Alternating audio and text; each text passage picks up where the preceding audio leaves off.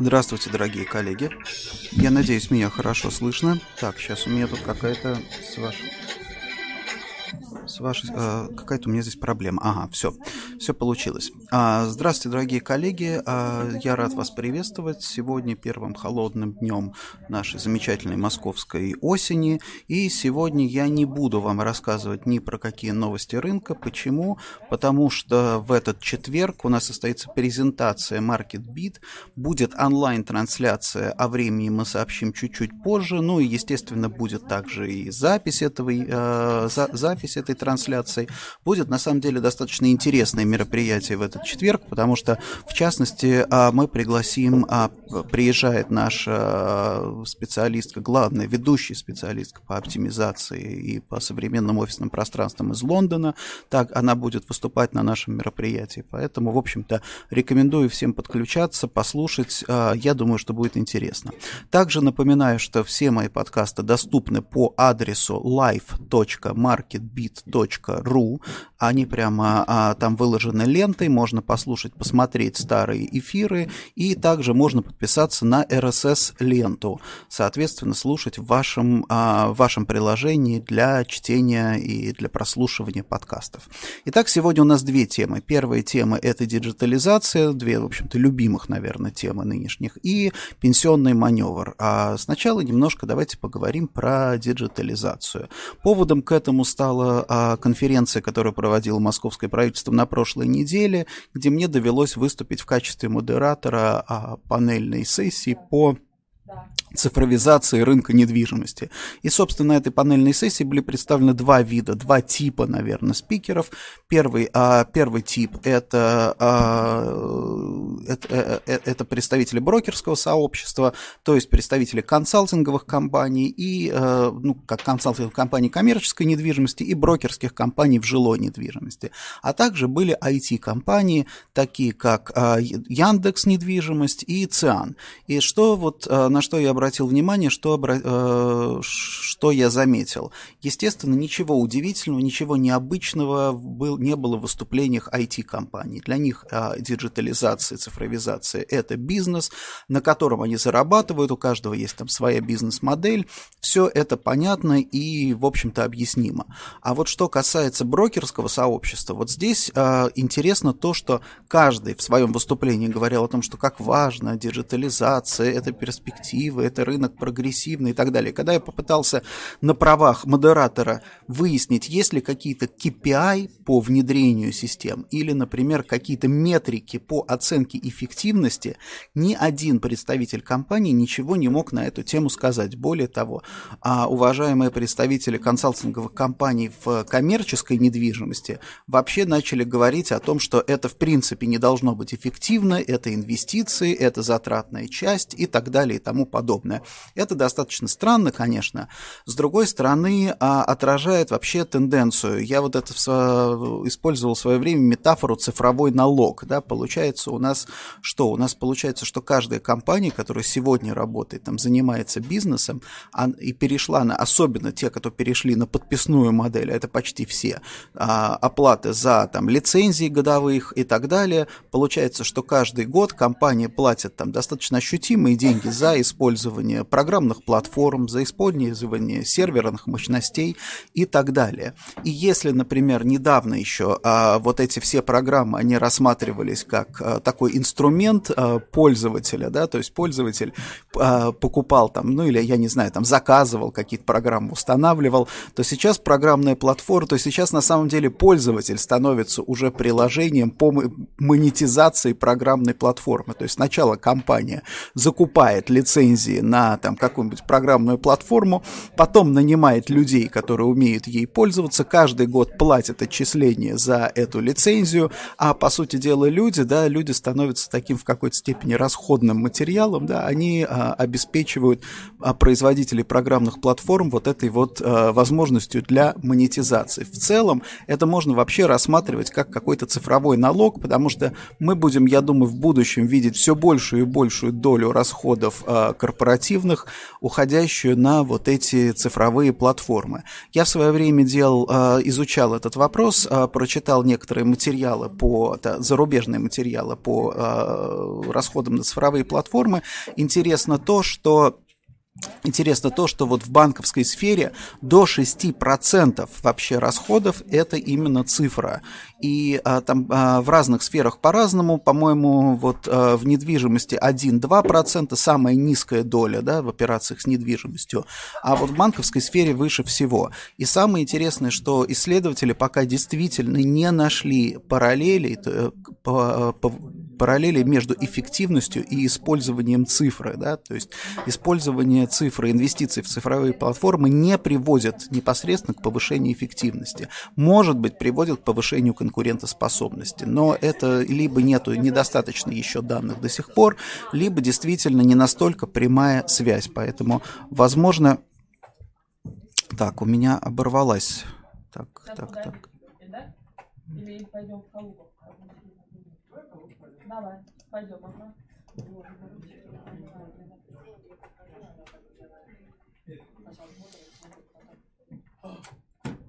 Так, вот, у меня, похоже, э, похоже возобновилось. Сейчас, секундочку.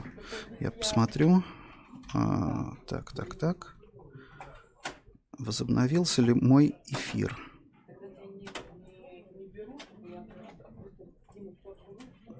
Так, да, будем надеяться, что мой эфир возобновился. А, что-то у меня произошло с, э, со связью. А, итак, тогда настало время перейти ко второй части нашего подкаста, а именно к э, пенсионному маневру. Напомню, что произошло. Э, было объявлено, что в очередной раз замораживаются накопительные отчисления в пенсионный фонд.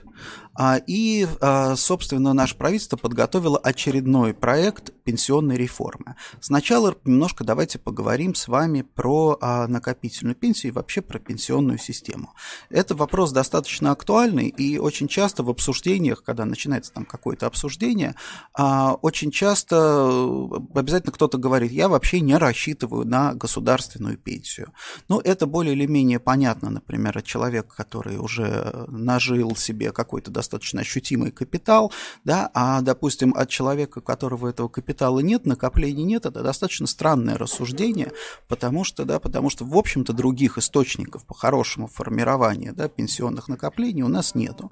И я, в принципе, воспринимаю, когда мне кто-то говорит, что я не рассчитываю там на государственную пенсию, это, в принципе, иными словами сказано, я рассчитываю на то, что меня будут содержать родственники, да, там дети или кто-то там, племянники, неважно, кто-то меня будет другой содержать. То есть вместо того, чтобы чтобы рассчитывать на государство, которое обязано, в общем-то, по закону это делать, вот, а, соответственно, человек рассчитывает на кого-то другого. Поэтому, мне кажется, это как бы позиция, она абсолютно контрпродуктивна, тем более, что мы, у нас достаточно большие отчисления мы делаем на а, пенсионное обеспечение. Напомню, что в общей сложности на социальное обеспечение мы платим 30% от нашей зарплаты. 30, там есть определенный, конечно, порог, но суть в том, что, допустим, да, что вот если вы получаете зарплату 90 тысяч в месяц, да, то каждый месяц вы платите 30 тысяч рублей в пенсионный фонд. То есть каждый год вы выплачиваете сколько там у нас получается, 360 тысяч рублей в пенсионный фонд. Поскольку у нас вы, мы работаем теперь, там, мужчины до 65 лет, женщины до 60, да, да, давайте вот умножим, если вы в 20 лет начали работать и 40 лет проработали, то а, сколько у нас получается? 360 тысяч, это у нас 3 600, а, значит, 4, это где-то порядка 12 миллионов за свою жизнь вы выплачиваете в пенсионный фонд теперь, на минуточку, да, эти 12 миллионов за 40 лет, они даже при самых скромных, например, там 3% годовых инвестиций, да, это уже будет где-то миллионов, наверное, под 17, да, и вот теперь, когда нам кто-то говорит о том, что у нас недостаточно денег в пенсионном фонде для, э, там, допустим, или у нас недостаточное отчисление, мы мало платим, да, задумайтесь о том, сколько да, сколько реально денег мы платим в пенсионный фонд. Вот. И, а, естественно, конечно, наши чиновники, они очень любят рассуждать на тему, что да, у нас же работают люди там в черную и, соответственно, не платят а, никакие там налоги и так далее и тому подобное. Но позвольте, человек, который не платит налоги, он, соответственно, не делает отчисления в пенсионный фонд, он ведь и, не, и пенсию не будет получать, потому что пенсия у нас считается теперь в соответствии с количеством денег, уплаченных в пенсионный фонд. Поэтому тоже эта схема не работает. Естественно, да, когда у нас была история, там, допустим, переход от советских времен к постсоветским временам, там была немножко другая история. Советский Союз благополучно про, э, потратил, потратил все пенсионные деньги. При этом, э, поскольку все были обязаны работать, соответственно, не возникало проблемы, что человек там, да даже не то, что проблем, не возникало ситуации, когда, э, когда человек не работал и не имел права на получение пенсии. Да? На самом деле, ранее Россия, она была очень социальным государством, потому что выплачивала пенсии, по сути дела, всем, даже тем, кто кому при советской власти на самом деле пенсия не полагалась. Вот это очень тоже интересно. В советские времена не было пенсии по старости, да, вот, а, потому что каждый должен был работать, если ты не работал, ты, соответственно, тунеядец, ты сгниешь в тюрьме, вот, а если ты работал, ты должен получать пенсию. Вот, соответственно, когда Россия э, взяла на себя вот эти обязательства, пришлось платить пенсии всем пенсионерам, да, всем людям, достигшим пенсионного возраста в Советском Союзе. Но сейчас правила другие, и сейчас до пенсионного возраста достигают, а, уже начинают достигать те люди, у которых не даст, которые как раз не работали официально, официально, которые не платили отчисления в пенсионный фонд и которые, между прочим, не будут получать пенсию. Поэтому, опять же, то, что, допустим, то, что не сходится дебет с кредитом в пенсионном фонде, это на самом деле большой вопрос, почему так, и мне до конца, опять же, эта история непонятна. Вот. А что касается, опять же, сакральной сущности пенсии, надо понимать еще такую вещь, что а, во многом пенсионные системы, и понятно, что я, опять же, согласен с критиками а, всей этой истории, да, пенсионная система – это наследие Советского Союза. Почему это наследие Советского Союза? Потому что на самом деле советский человек, он был очень сильно поражен в правах. То есть если ты работаешь, по сути дела, организации были а, своего рода такими военизированными.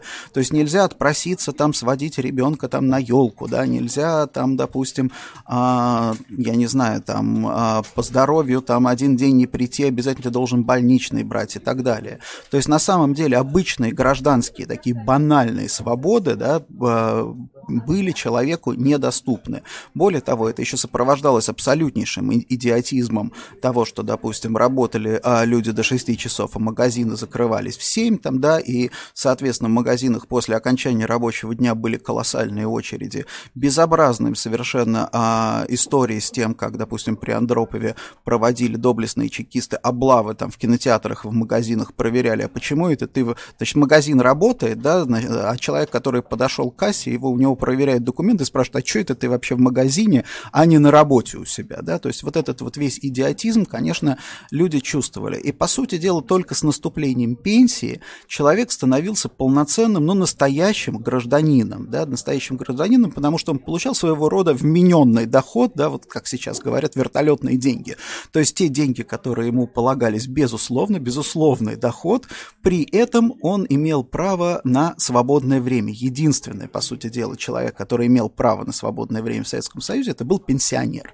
И из этого было несколько интересных следствий. Да? Ранний выход на пенсию – это было, была огромная льгота, и многие люди строили свои жизненные планы с расчетом на это. Те люди, которые ехали работать на севера, где год за два, год за полтора.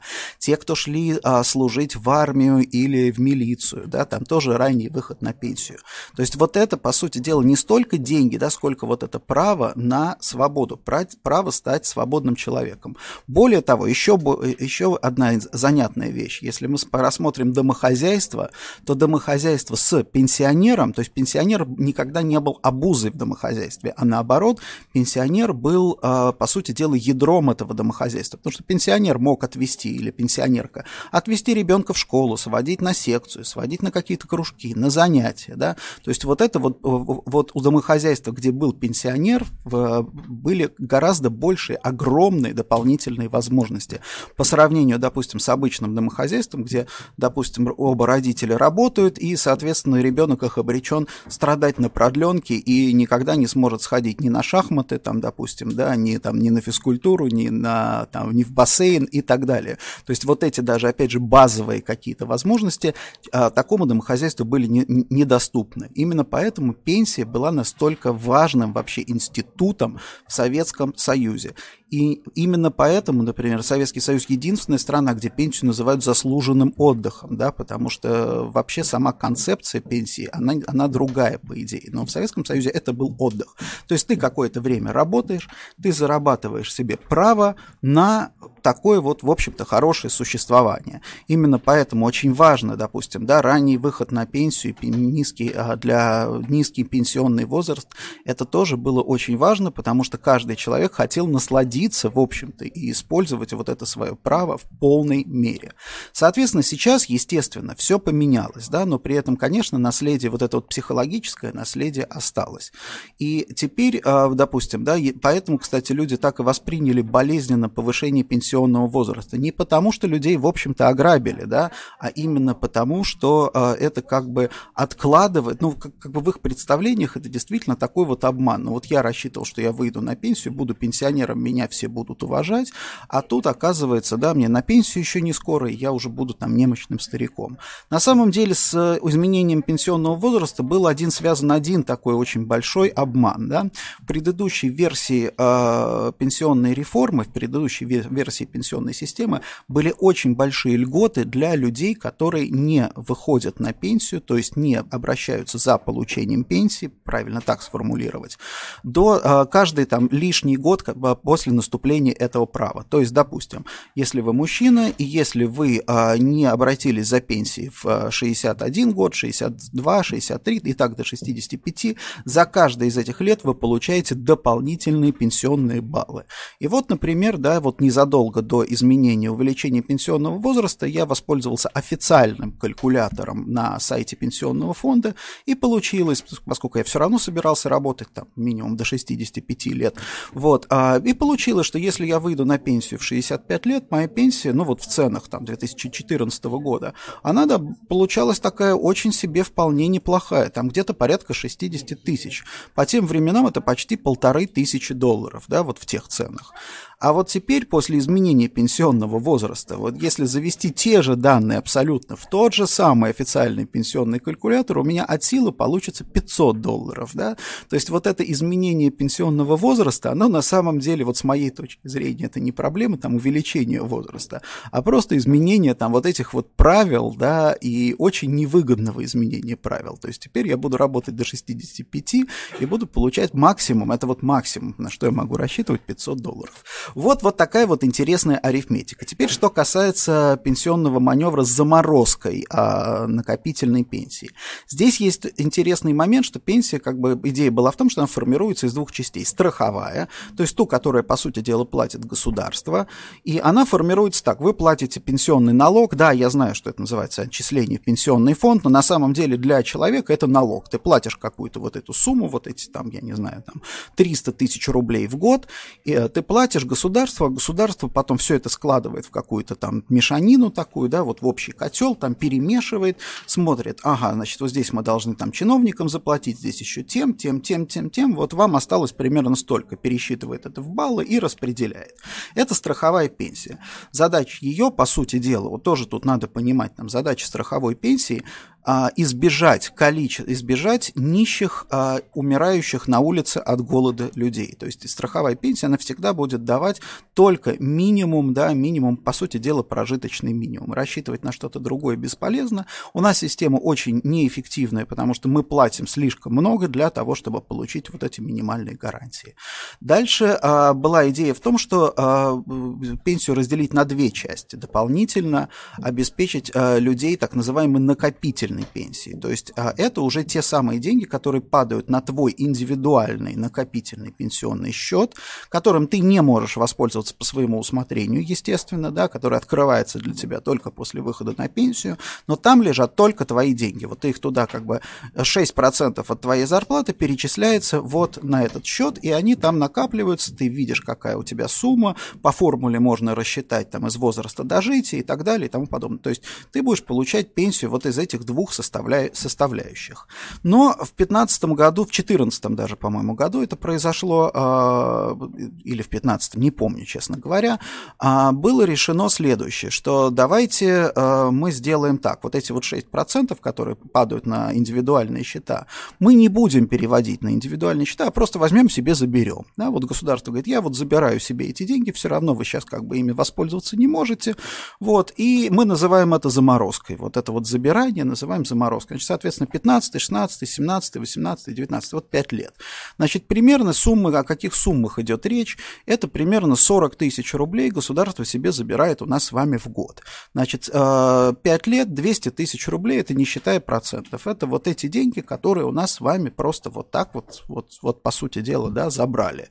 А, естественно, в обмен на это государство обещает какие-то баллы там неизвестные, да, но мы же тоже сами понимаем, что, э, что, с этим, э, что с этим в итоге произойдет. Вот это, мне кажется, гораздо более печальная история, чем увеличение пенсионного возраста, и это, конечно, полностью подрывает любые там какие-то, любые, любое доверие к системе. Однако не все, опять же, так однозначно, как всегда. То есть вопрос э, у меня в подкасте такой, можно ли рассчитывать на государственную пенсию. А, интересно то, что не все так работает плохо, а вот, например, если вы помните, сейчас посмотрю, не у меня звонит, нет, Вот, а если вы помните, а, если вы помните, у нас была такая программа, так называемое софинансирование. То есть, опять же, возвращаемся к теме индивидуального вот этого вот накопительной пенсии. Что такое софинансирование? Это предложение государство предложило в 2009 году, когда оно еще было добрым, хорошим и социальным, оно предложило следующее. Давайте, уважаемые граждане, вот вы можете каждый год дополнительно 12 тысяч своих денег перевести на вот этот вот накопительный счет свой, и мы вам сверху положим тоже 12 тысяч. Это можно делать в течение 10 лет, Соответственно, да, у вас получится, вы положите 12, 120 тысяч за 10 лет, мы положим сверху тоже 120 тысяч, у вас будет 240 дополнительно, ну, плюс проценты дополнительных вот этих денег. И вот как ни парадоксально, несмотря на все заморозки, вот эта программа софинансирования до сих пор работает. Я, например, каждый год, там не очень просто найти, например, реквизиты, это, это такой тоже интересный квест, как все это сделать, вот, но тем не менее, каждый год я перевожу 12 тысяч на свой пенсионный счет, через там где-то 4 месяца они падают на этот пенсионный счет, и через какое-то время еще 12 тысяч от государства по программе софинансирования переходят тоже на, это, на, этот, на, на, на этот счет. Это, конечно, пустячок и приятно, но тем не и, и, и вот эта вот схема работает. Я полагаю, потому что очень мало кто ей пользуется, да, и она как бы в масштабе страны, она не меняет э, полностью картины. Что теперь предлагает наше государство? Значит, пока, насколько я понимаю, новый проект э, пенсионной реформы не утвержден, но идея его заключается в следующем. Идея заключается в том, что, окей, значит, мы будем, э, государство будет у нас забирать по-прежнему вот эти там 22, нет, по-моему, не 22, 16 процентов, значит, э, наших доходов на э, свой котел на обеспечение всех э, вот этой вот пенсии, а 6 процентов э, будет, э, опять же, там я не понял, то, до конца не понятно, то ли, 12, то ли 16, то ли 22, а дальше тебе дадут право, да, право а, распоряжаться дополнительно 6%. То есть ты сможешь 6% оставшиеся получить себе в виде зарплаты, соответственно, вот, а сможешь 6% инвестировать на свой до 6%, да, и на свой индивидуальный, опять же, пенсионный счет. В чем здесь фишка? Фишка здесь в том, что ты сможешь высвободить эти 6% от налога, от НДФЛ, 13%. А, да? То есть, с одной стороны, это не так, в общем, кажется много, но с другой стороны, кто сказал, что у нас НДФЛ будет всегда 13% и не будет там 20 или 30%, например, да? То есть, это, не, э, это, это далеко не исключено. Поэтому, в общем-то, схема такая. А в каком виде она будет реализована? Там дополнительные льготы еще для работодателя, который может софинансировать, например, да, также а, ваши отчисления. То есть, если вы отчисляете свою зарплату на, а, допустим, на свой пенсионный счет, работодатель дополнительно переводит тоже деньги на ваш пенсионный счет, э, то работодатель получает льготы по налогу на прибыль. То есть для крупных, например, и тем более государственных компаний это будет очень выгодно. Опять же, да, то есть сотрудники, я думаю, что в итоге а, это сделано в интересах сотрудников государственных компаний, которые будут получать более, значительно более высокое пенсионное обеспечение за счет вот этих вот программ софинансирования. А в итоге, а что еще, на что еще нужно обратить внимание? Конечно, я думаю, что нам всем вот сейчас, да, поскольку нам предстоит 10 лет, по сути дела, нулевого экономического роста и какие-то там, допустим, перспективы реального роста доходов, они будут доступны только буквально на самом деле единицам, да, надо обращать внимание и смотреть на то, что у нас там происходит, опять же, и с пенсионным счетом, и со всем остальным. Обыграть здесь государство можно будет. Вот, например, то же самое, а, допустим, да, софинансирование. То есть э, у меня государство выдернуло 200 тысяч рублей, да, а вот 120 тысяч рублей я через софинансирование вернул, да, то есть уже убыток не такой большой. Та же самая история с налогами. Если есть возможность получать мы переходим к личным стратегиям. Если есть возможность получать налоговый вычет, нужно обязательно получать налоговый вычет, потому что что старается сделать с нами а, а, государство? Государство старается обложить нас большим количеством, да, относительно, в общем-то, может быть, не, не, небольших платежей. Да? Вот вы загляните, например, в свои платежки за ЖКХ. Вы с удивлением увидите, там, скорее всего, многие из вас увидят, допустим, что вы 100 рублей в день, в месяц платите за какую-то радиоточку, да, например, про которую вы не знаете существования. Вы платите, например, там за телевизионную антенну 200 рублей за телевизионную антенну. Это они нам должны заплатить по 500 или там, я не знаю, по 10 тысяч рублей, чтобы мы смотрели этот телевизор, да? А на самом деле вы платите за эту антенну. То есть на круг получается 300 рублей, 3, 3600 в год. И вот так вот штрафы и прочие, да, то есть на, сам, на самом деле таким образом растут расходы. И э, после этого мы не должны удивляться, что реальные располагаемые доходы россиян россиян а, снижаются, да, потому что у нас все больше и больше получается таких вот маленьких, мелких платежей, которые, но без которых вроде бы нельзя обойтись. Поэтому на самом деле для любого домохозяйства сейчас правильной стратегии минимизация вот этих вот расходов, получение всех возможных, каких только можно там а, вычетов налоговых, да, потому что у нас есть, например, социальный вычет. В год вы можете получить вычет 120 тысяч рублей. В смысле, не вы, это не вычет, да, это вот а, вычет из вашего вашего дохода, а вот 13% от 120 тысяч рублей, это уже получается 15 тысяч рублей в год. Уже тоже, в общем-то, достаточно ощутимые деньги. Поэтому здесь надо внимательно смотреть на вот эту программу, на этот проект. Если мы увидим, что действительно будет возможность э, за счет дополнительных отчислений в пенсионный фонд вычет, получать налоговые вычеты, получать какие-то другие льготы, я полагаю, что стоит этим пользоваться. И самое главное, да, нужно не стараться закрывать глаза глаза, говорить себе, а, я все равно, там, все равно нас все, все, все обманут. Обманут, наверное, обманут, да, но кого-то обманут сильнее, кого-то обманут меньше.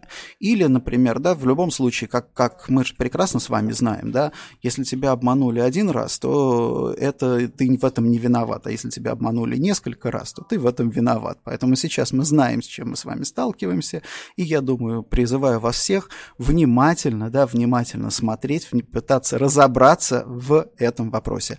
Коллеги, еще раз напоминаю, что в четверг у нас состоится трансляция а, нашего, нашего квартального маркетбита. Запись будет доступна по всем каналам в YouTube и Фейсбуке.